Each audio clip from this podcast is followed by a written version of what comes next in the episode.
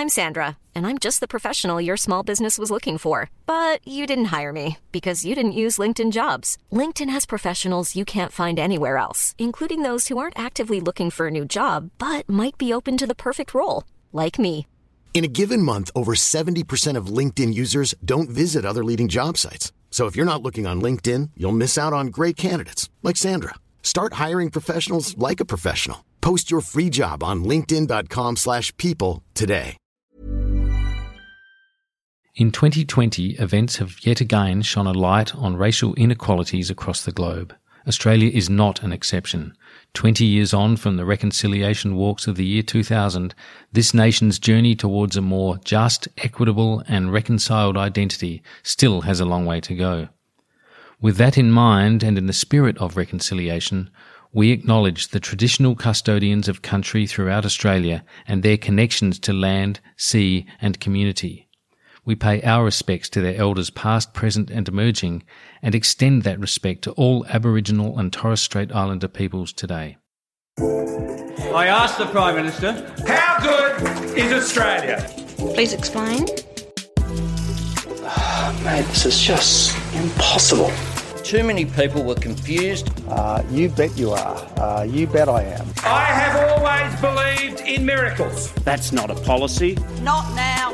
Not ever. I mean, these comments are completely inappropriate. Oh, I'm sure she's right. You know, but I ain't spending any time on it.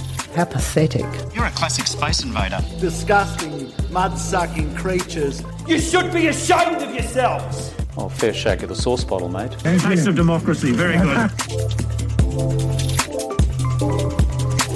Welcome to Democracy Sausage Extra. I'm Mark Kenny from the ANU's Australian Studies Institute, and this podcast comes out twice weekly from the good offices of PolicyForum.net at the Crawford School of Public Policy. And I'm quite chuffed this week to bring you a discussion with my esteemed academic colleague, Professor Keith Dowding. Keith is in fact Distinguished Professor of Political Science and Political Philosophy at the ANU's School of Politics and International Relations, a school with which I'm also connected. And he's written a very timely book with the catchy title, It's the Government, Stupid, How Governments Blame Citizens for Their Own Policies. It's from Bristol University Press. Now, Keith Dowding, congratulations on the book and doubly so on its title. I can't help but notice it not only overturns the much more commonly used axiom of political campaigning, it's the economy, stupid, but perhaps more substantially it flies in the face of the neoliberal principle of personal responsibility. It's really sort of switching it around and saying there's a lot of responsibility that goes on to governments. That's more than, you know, governments care to admit. That seems to be the sort of key argument that you're putting here. Yeah, that's right. So one of the general arguments is that, people need to be responsible for the choices they make. And there's been a push from what we might call neoliberalism that the nanny state has done too much for people and people need to take responsibility. But it's true that individuals are responsible for the choices they make from the menu of opportunities they have. But in fact, it's society which creates those opportunities, and the government's the biggest actor in that, in society. And so really the government needs to take responsibility for the menu of choices that people face. That's the argument of the book. So one of the arguments is that there are two sides to responsibility, individual choice, and we can look at that. And then there's the sort of choices that people have, and government needs to through its regulatory policies and its legal obligations, sets that menu. Yeah, it's really interesting. We'll come to this idea of the menu and sort of how those range of responsibilities or possibilities are framed. But let's sort of go to the elephant in the room here, which is that you can already imagine people going, hang on. If people gamble too much or they smoke or they, won't turn up to work and can't hold down a job because they're lazy or whatever it is, or they're fat or whatever it is that, sort of frames their life experience, that's their choice.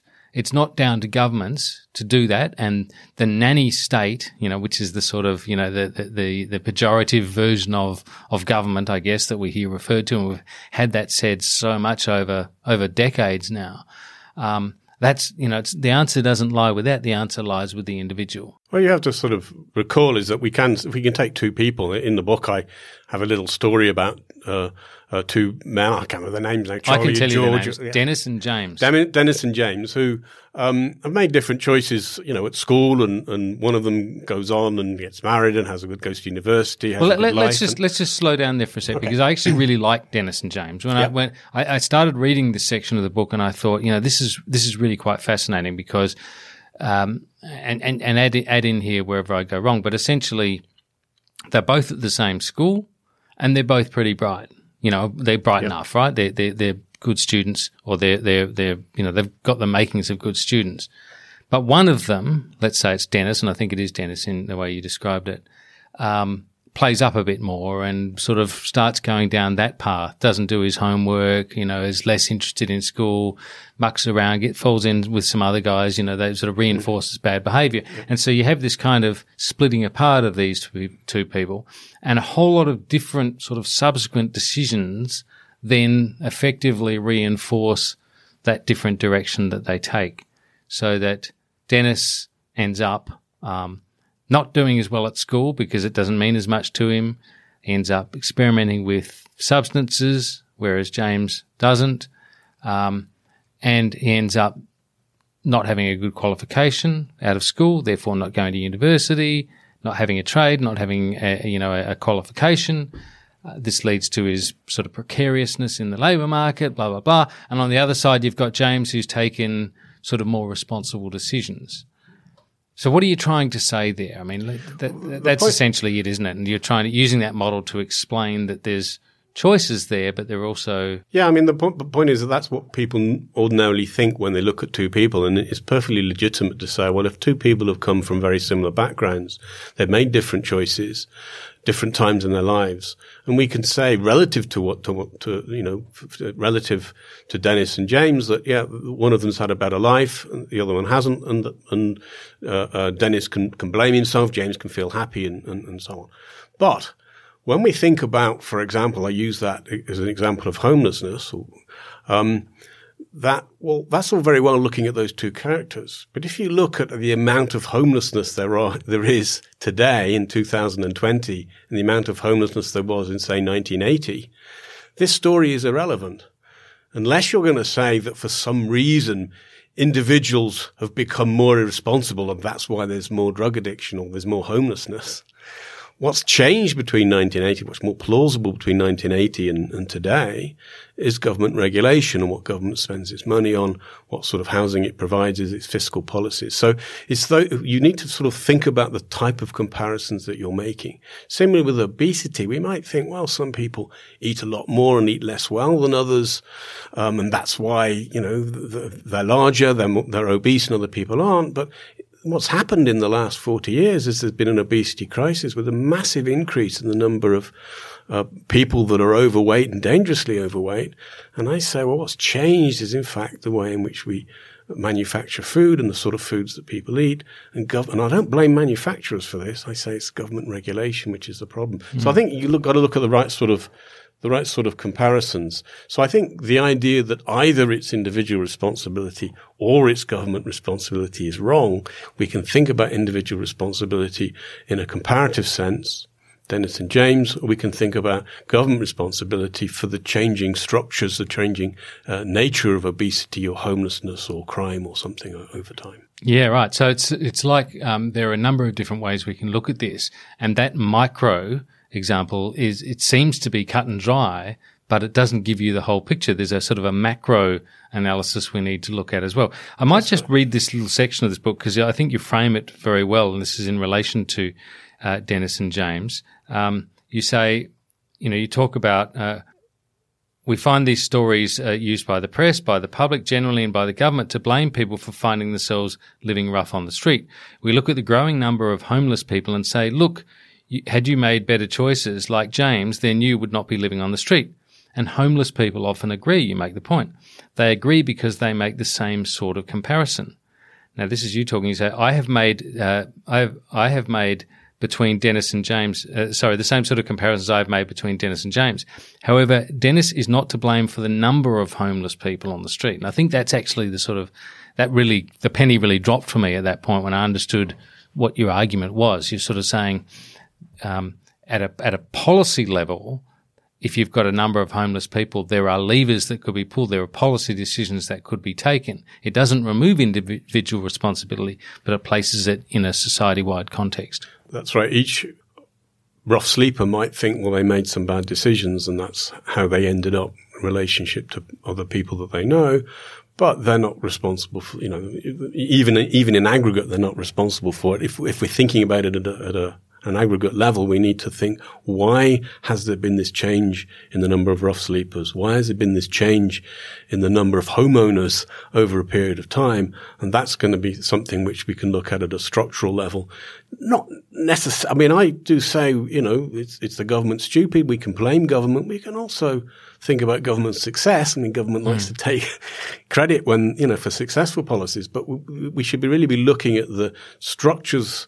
The incentives are there for people to behave in one way or another. For example, in that example, I also mentioned that if we think about someone who's a drug addict and, you know, what we should be thinking about is if someone's a drug addict when they're 23, what's the probability they'll be a drug addict when they're 24? Not comparing someone who's a drug addict at 24 with the number of people who are drug addicts at 24, because it's harder for drug addicts to come off drugs than for non-drug addicts. Someone who's not on drugs. Yeah, and we also know, for example, statistically, that it's easier for people – well, more people come off drugs in their 30s than they do in their 20s, and there's reasons for this. So, again, we need to think about the nature of responsibility, individual responsibility, in terms of these aggregate outcomes that we know about through scientific analysis. Yeah, so one of the things we're saying here is that it's all very well if individuals make bad decisions, and this is all people make bad decisions in varying degree throughout their lives, make, you know, less than optimal decisions in the long run of their lives. It's just that some people make a whole lot of them, and some of those can be really quite, you know, significant life-changing decisions. Governments can't control that, but they do live in the real world, and they can see, for example, social dysfunction happening, like significant levels of homelessness, people sleeping rough. So then the question becomes, what does the government do about it? And I think what you're saying, one of the things you're saying here is that if we have what you've called the sort of the cult of personal responsibility, it blinds us to the responsibility of government to actually act in some of these circumstances. Because if you sort of almost fetishize this idea of personal responsibility, then government has no legitimate function buying into resolving it. One of the things about the call of responsibility is it suggests, well, what we want is light government or no government, and people get on with their own lives. But when it comes to the issue of homelessness, one of the chapters of the book is devoted to housing policy and homelessness. You know, is that, well, the change that we've seen over the last 40 or 50 years has come about, I think, largely because of two ways government's changed its behaviour. One is fiscal policy, where it's encouraged people to become homeowners by giving tax incentives, but it's also encouraged people to become to own second homes and to rent out homes. I mean, 15% of Australian taxpayers now own a second home that they rent out. They're on tiers because it's a perfectly reasonable thing to do. Government has created that incentive, but that's pushed up house prices. It's making it harder for young people to buy their first home. We can see that, you know, if we look back again 40 years ago, the number of people under 35 that were homeowners is much smaller now than it was then. So that's sort of one thing is fiscal policy, which has created this, and then also government. I look at three countries. I look at in detail the US, the UK, and Australia. And Australia's a bit more complicated when it comes to housing policy, because it's at the state level, so there's more variation than even in the US. But what's happened is that government's got out of the business largely of providing social homes, so that they're doing less house building. They were leaving it up to the private market, and the private market has come in to some extent. But you know, the private developers want to build houses which they can sell, or if they're going to be created for rent, it's for higher rent. Than sort of low rent for social housing. So governments in these two sort of in one hand, tax policy has created a greater home ownership, but that's pushed up house prices, making it harder for younger people and poorer people to own their own homes. And the second, that they've got out of the business of creating social housing, which again has pushed up rents and created a greater number of what I call rough sleepers, or homeless people. Yeah, so it's created more rough sleepers, as you say, and it's also created a class of people who are essentially perennial renters because as you say, that first part of it, the entry price to the housing market in terms of ownership is beyond them. Yep, and so they're sort of locked in that rent cycle, you know, permanently losing a lot of money in rent, or paying a lot anyway, and not able to save for a deposit and, you know, get into that home ownership. Have we learned anything through this COVID crisis about homelessness? Because it suddenly became, you know, this is a really interesting dimension of this. It suddenly became in all of our interests not to have people rough on the street. I mean, you take Melbourne, for example, you've got a nighttime curfew. If it's illegal to be on the street after 8 p.m, then obviously it's illegal to sleep on the street as well, to sleep rough. In COVID, therefore, it became very much in the kind of broader social interest that this perennial, endemic, intractable problem of homelessness be dealt with, and some emergency decisions were taken. Yeah, I mean, it has brought it home to us a little bit about how rough sleeping is not in anyone's interest. I mean, well, that's always been there. I mean, people don't like sort of rough sleepers. No one really likes someone sleeping roughly in the doorway of, say, their business or something. Sure, but out of sight, out of mind. Exactly. So, well, that has itself created a problem because businesses try to discourage people from sleeping in the doorways. Another aspect of rough sleeping is how we have fewer public facilities now, just public toilets. If you're a rough sleeper, you've got to do your toilet somewhere. You've got to want to wash. Again, if you're a rough sleeper, how do you get out of it? Well, you get a job, so you get some money. But if you can't tidy yourself up, if you can't, wash your clothes, you can't wash yourself, how do you get a job? Can't fill out an application form if it has to be digital, and most things do have to be digital these days. Absolutely. Yeah. So, I mean, that's other things that government can do. And I do talk about the Finnish experience with rough sleepers, where they had a process called Pavo. Pavo actually is Finnish for Paul, and it's actually I think it's sort of saying there that Paul's done his job, so Paul can go now. It's kind of, and so the idea is what they wanted to do is to get rid of homelessness. So they had something. Let's do our job, and it will go, and then we can take it away. Mm. And the whole idea of Pavo was that, well, one of the problems of rough sleeping is actually drug addiction. Drug addicted on the streets, and certain policies in the UK, for example, you've got to get off drugs before you can be housed, have a right to housing. And they said, that's the wrong way around, actually. Mm. It's very hard to come off drugs when you're in the street, so let's house people and then help them. And it's been a highly successful process. It might show, actually, that maybe there will always be some rough sleepers. I mean, there might be a kind of a level at which government cannot reduce rough sleeping to zero, but a bit like unemployment. There will always be some people who aren't in jobs. You can think about there might be a natural rate of unemployment. So what becomes an issue then is if there are people who are sort of perennially unhoused. But that's the stage at which you might say, well, this is a lifestyle choice. If we've done, if we have really got it down to such a low level, how do we judge what the low level is? Well, we can only do it comparatively. Again, one of the points that I try to make in the book is that actually a lot of things that we need to do, we need to look at comparatively, so we can look at what's best practice in one country, what's best practice in another, what was the level in the past, what's the level today, can we do better? Because you can never really theoretically work out what the natural rate of rough sleeping would be, but I would think it would be quite small. Not many people want to live rough in the street. No, you wouldn't have thought so. It's apart from anything else, it's actually extremely dangerous. Just about everyone who has lived rough, has slept rough, has a story to tell about being done over. But we also must recognize that rough sleeping is only one end of homelessness. I mean, there's an awful lot of people that have no permanent accommodation. They might be sleeping with friends. They might be moving around a lot. They have no permanent.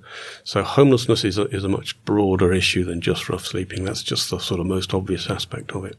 And do governments, going back to sort of hammer the point, I suppose, but do governments have something of a leave pass in not you know, taking the hard decisions in relation to this, the things that actually cost and take imagination. Political scientists talk a lot about path dependency, and one of the issues now for government is that it's created these incentives for people to own their own homes and to rent.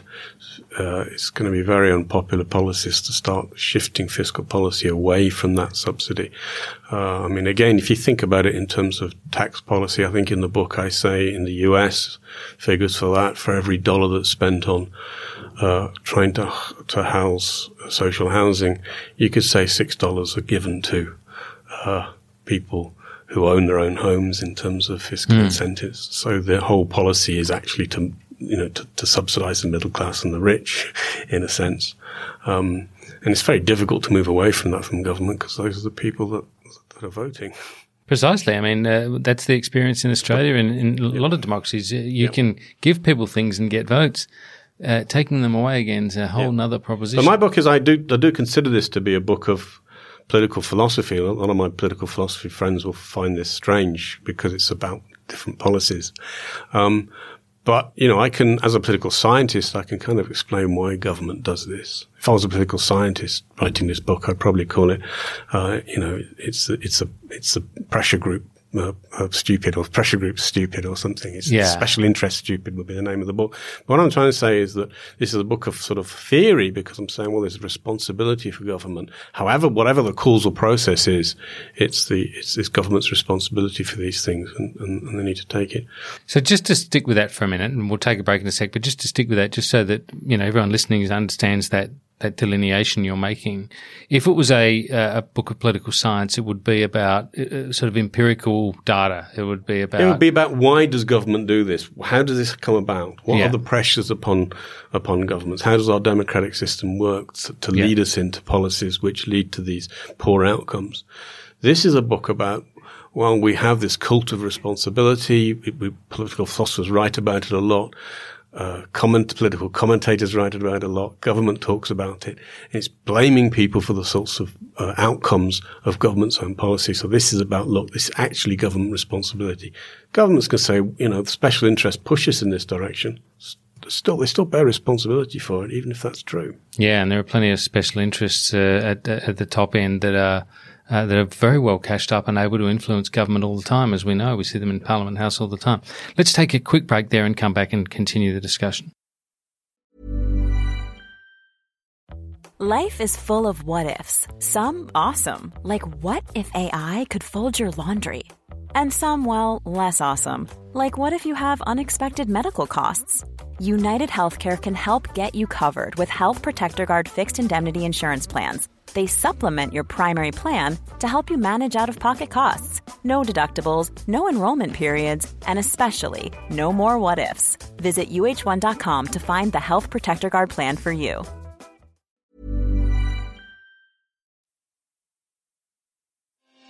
Hi, I'm Sharon Bessel. Policy Forum Pod is the podcast for those who want to dig a little deeper into the policy challenges facing Australia and its region. Each week we bring together expert analysis to tackle the big issues facing our region and to propose policy solutions. It's insightful, it's positive, and it's always fun. Policy Forum Pod is out every Friday. You can find it on iTunes, Spotify, or wherever you get your pods.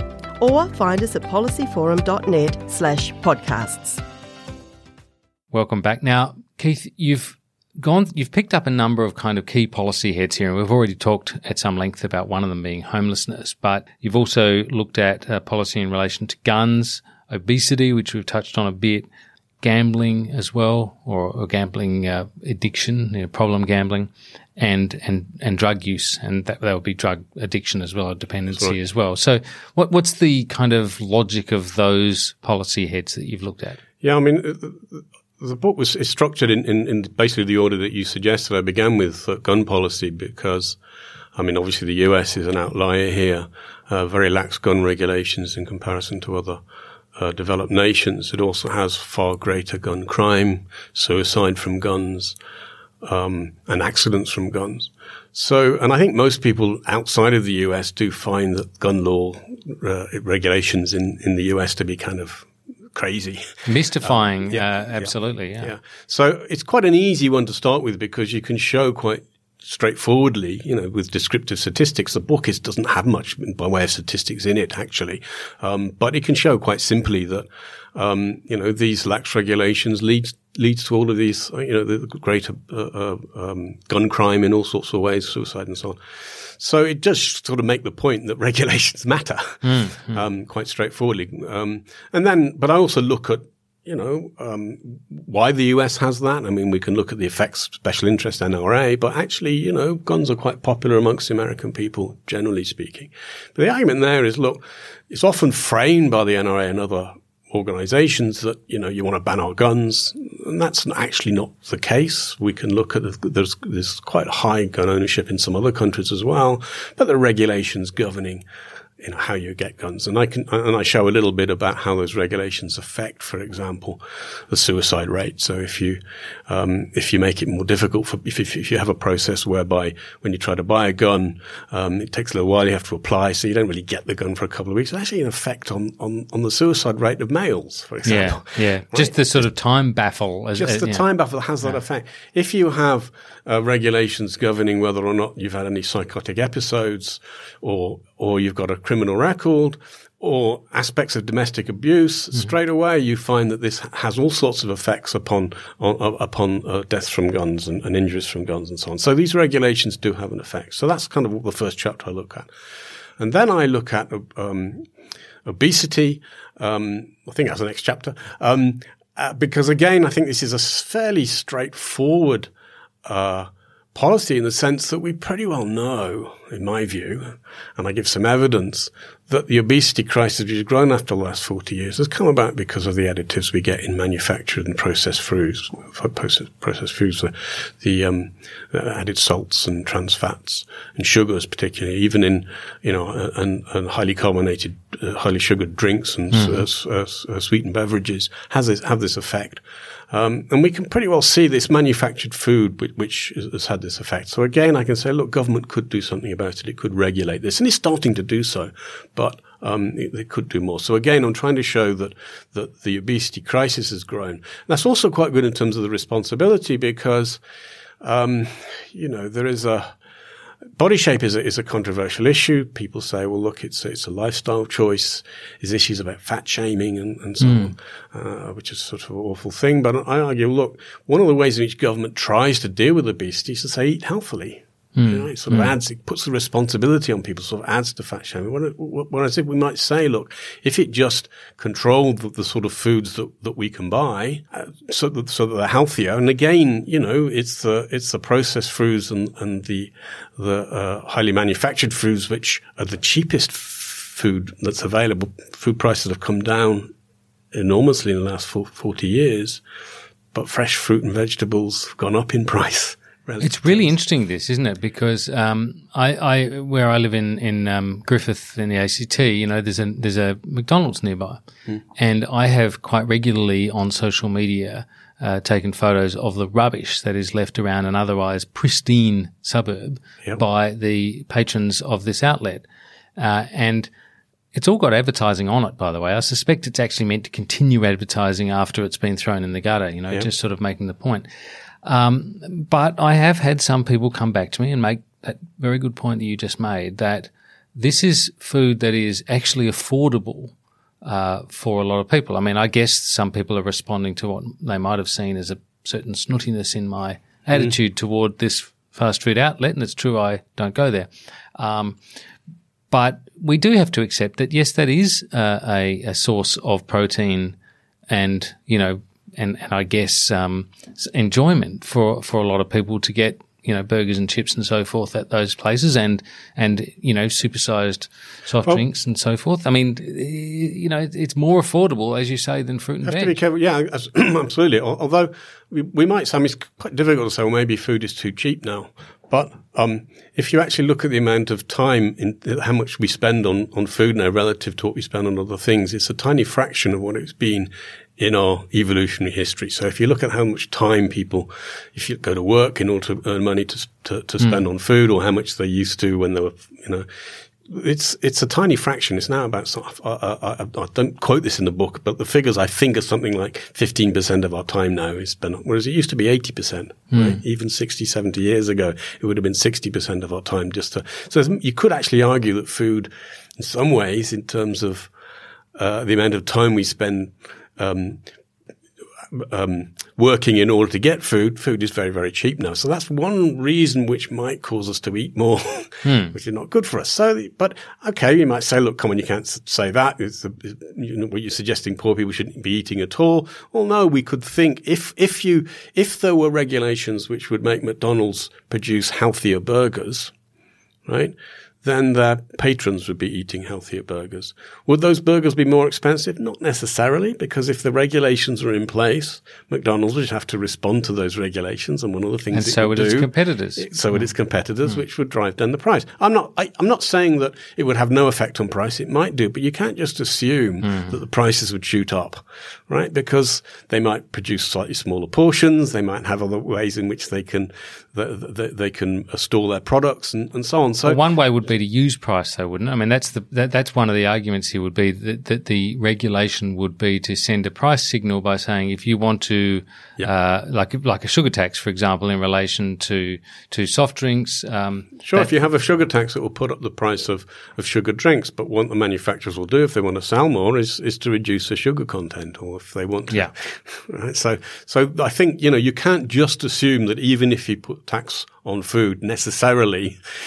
The price of food will go up by the amount of tax, because the reason that you'll be putting the tax on it will be to try to have those additives reduced in the products which are sold. And so you think that's actually possible here, that governments could be looking at, sort of these kinds of tax incentives or price incentives, I should say, by using taxes to, There are governments around the world which have now ban certain trans fats and have started putting in sugar taxes. There is a bit of more of a difficulty with sugar tax than banning things like trans fats, because even if you reduce the amount of tax per sugar drink, you're not necessarily people might just drink more, have more drinks. It wouldn't necessarily affect someone's sugar intake because the price of because the amount of sugar in particular drinks will go down. But that will be one sort of policy response. The book doesn't go into detail on precisely what governments should do, and I would argue that you can't necessarily know in advance precisely what you should do, but you can try certain sorts of policies, certain suites of policies, certain types of policies to try and produce healthier food and deal with the obesity crisis. Don't just blame people for eating too much. Yeah. Now, what about gambling? Now, that's an area that's gambling addiction in particular. It's an area of great challenge to the community. It's also incredibly pervasive now. I mean, wherever you go, whatever sporting event you look at now has gambling advertising. Gambling and then drugs are slightly different cases for me, because I'm saying that government should regulate more essentially in with regard to obesity and with regard to guns. But gambling is something they used to regulate more and have done so less. And I generally support that. People like to flutter and have a bit of a gamble. There's nothing particularly wrong with that. But there's an issue with problem gambling and people have become addicted. And government has recognized this and does work with the gambling industry to help problem gamblers. But the argument there is that I think that, government should relook at the nature in which they regulate. And I think one of the problems with the gambling industry is actually research. I mean, a lot of research into gambling is either funded by the gambling industry or funded by government. And government makes a lot of money from gambling. It's a good... Nice, what are the odds? Yeah, because of gambling tax, and it's a nice tax because it's relatively hidden, and also political parties do, pokies and so on in Australia. Well, it's a bit like tobacco tax. I mean, you don't want everyone to stop smoking, or there's going to be like $18 billion missing out of the budget. But the problem with a lot of in my view, a lot of the research is it looks at how we help problem gamblers. And what are the nature of problem gamblers, and who are they, where do they come from? So problem gamblers often have other problems, other addictions and so on. What is less looked at is why people become problem gamblers. And in fact, the gambling industry has really created gambling machines which get people hooked. Yeah. So it's a similar issue to actually to the food manufacturers. I mean, I say, food manufacturing is, we could say some of our ultra-processed food is almost designed to make us fat. It wasn't. That's a byproduct. I don't blame the manufacturers for doing that because they're trying to sell things, and what they're doing is to appeal to our evolutionally developed tastes. What the gambling industry has done has created gambling machines which will maximize our revenue. So particularly with electronic gambling machines, EGMs, pokers is often called in Australia, they are designed to maximize how much money we put in. So they've learned that, there's an optimal payback when you put your money in. When do you get your result? 3 to 5 seconds. If it's shorter than that, you don't get the pleasure. If it's longer than that, they don't maximize how much money they get. One of the difficulties is that also makes it harder to overcome a gambling addiction. If you just had the payoff being at, say, 15 seconds, it's easy for someone to walk away. They've also developed a system where now you can run, several lines in the same machine. So addicted gamblers might be running 15 lines, which means actually every time you put your money in, you're winning. But that actually has an effect upon the brain, which means that you lose almost your cognitive ability to almost know what you're doing, right? So to think about it. Again, it makes it much harder to pull away from it. These are the sorts of things that government might look at. And the sound of machines as well. They've also put in the sound, which the also lights. The lights and everything. Yeah. So, government could look at making the machine silent or something. That would have a big effect. Maybe have some windows so they can actually see that it's gone, it's turned into nightfall, or it's suddenly the next day or whatever it might be. Something like that, yeah. But my point is that this is not really – there is some research on it. But it's under-researched. And this is the way in which government should be looking at regulation gambling, because that would actually, rather than helping problem gamblers, they should be trying to stop people becoming problem gamblers in the first place. So all the people that, you can hear the criticism of this, they'll all be talking again, as I said at the start, about, the nanny state and, why should the government have any control over what I eat or how I spend my money and these sorts of things. And all of this fits into a frame of reference, a current of opinion that's been around now for quite a long time. So let's go back to the period immediately after the Second World War, when countries like Australia, Britain, the US are in the rebuilding phase. Governments are actually, particularly in the UK and Australia, but also to a significant extent in the US, governments are very involved in rebuilding, in the economy. If you think about Australia, they're involved in absolutely everything. They're involved in telecommunications, airlines, gas, energy, public transport, education, health. You can just go through everything the government was doing as a direct providing agency. What we've had since then, over time, is a sort of that kind of neoliberal revolution where we've seen this cult, as you describe it, of personal responsibility takeover, and government withdraw from a number of these areas. Okay, so why did the welfare state develop particularly after the war? One reason was that it was clear that the war affected people across all classes, equally to some extent. Lots of people lost their homes, no matter how poor or rich you were. Lots of homeless people. There were a lot of social dislocation. Whether or not destruction of factories and so on, particularly in Europe, where the war was greatest. So there's a little thing that we're all in this together. So there was a sort of collective effort. Again, in Australia, a lot of soldiers coming back, needed to be reintegrated back into industry, encouragement of immigration. So, to bring in workers and families. And so providing homes and housing for such people and welfare services and so on, education. It was seen that education is important. So I think there's a sense in which there's much more of a collective community then, and people could see that actually where people end up involves a lot of luck. Now, I think I've got some other works not in this book, but actually I think a lot of life is still based essentially on luck. If you hear successful people, it's always, how hard they worked. Yeah. Yeah, well, lots of people work hard. That's true. In actual fact, there's a lot of luck involved in where we all end up. You can perhaps think about your own career. You might think it's, the decision that you made, which happened to be the right one or the wrong one, or, certain people that helped you and so on. So there's a lot of luck involved in our lives. So I think this was much more obvious to people then than now.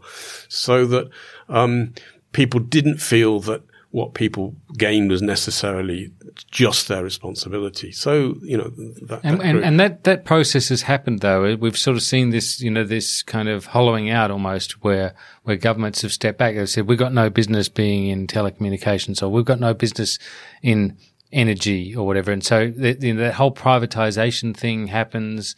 Yep. And this narrative that goes with it, which is that, you know, mutual obligation, personal responsibility. So, I mean, again, I think a lot of the sort of what we used to think of as public utilities. I mean, what happened was that, you know, there was market failure originally. It was very difficult to make money from a lot of these sort of public goods. You know, initially without government putting in the infrastructure.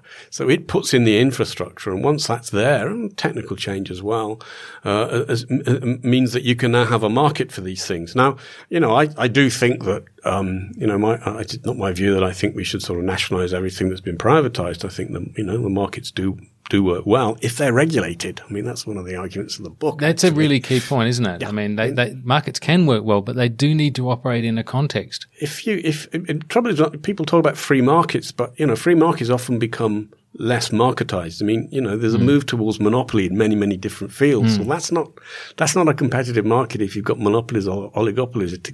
You know, governments used to actually be much stricter on, you know, monopoly used to be defined in British legislation as anyone that controls more than about 20% of a market is a monopoly. So yeah, and the US was big on trust busting at one stage, but now we have these sort of meta corporations, don't we? That's right. So that's all changed. So again, I would argue that if you think markets are good, and I do, you think competition's good, and I do, it needs to be regulated to keep it competitive. So if we're looking at this in terms of those big trends, has that kind of period of small government, markets, you know, laissez-faire capitalism, has it kind of topped out now, do you think? I mean, is the populism we're seeing at the moment is kind of anti-market in some ways? It is. And I think the danger is that it becomes too anti-market, actually. But I think I would like to think so. I would like to think that people could see that, you know, trying to create the kind of markets that we want and trying to see a more proper role for government. I do think, you know, the idea of small government is a misnomer. You know, actually what tends to happen is that when you privatize, what government needs to do is then to create lots of regulations to actually oversee the privatized industry that's created. So in some sense, you've got, you know, if you think about government as being a set of laws, you've actually got bigger government because you've got more complex laws to govern the privatized industries that it's created. So, you know, I think, you know, I don't like the idea. You know, I want someone to prove to me that government is smaller now than it was 20 years ago or 30 years ago, because I don't think it is, actually. But also what it has done, but one of the reasons why government likes to privatize is that it actually allows it to blame shift, because now it can say, well, you know, yes, there's a problem with the industry. We'll pass a few laws and see if we can do something, or we'll bring in some sort of regulations to try and change it. So they're sort of producing things that from one removed from that notion of responsibility. So it's another aspect, actually, of government abrogating its own responsibilities. Yeah, that's really interesting, and hence the title, How Governments Blame Citizens for Policies or Policy Failures. Yeah. Yes, it's really fascinating. And we see that with even with some of these large government-owned companies, if I can use that term, and one of them has been in the news quite a lot in the last few days, that being Australia Post and the provision of Cartier watches to people, and, you know, certain senior executives. But essentially government, you know, the ethos was, or the argument was, that, you know, this corporation had to behave like a private corporation. And then it did. And we saw what happened. But we also see that with the NBN. It's been interesting, actually, to watch. In some areas, there's been a tendency to have a big market player in a given sector that is still owned by the government, and which therefore provides a certain competitive regulatory function. That's right. It's been the case in health insurance with Medibank. Yeah. In Australia, for example. And there've been a few other examples of that in the past. You know, there was TAA, the sort of forerunner to Qantas, the domestic airline service, running in parallel with Ansett, but TAA was government-owned.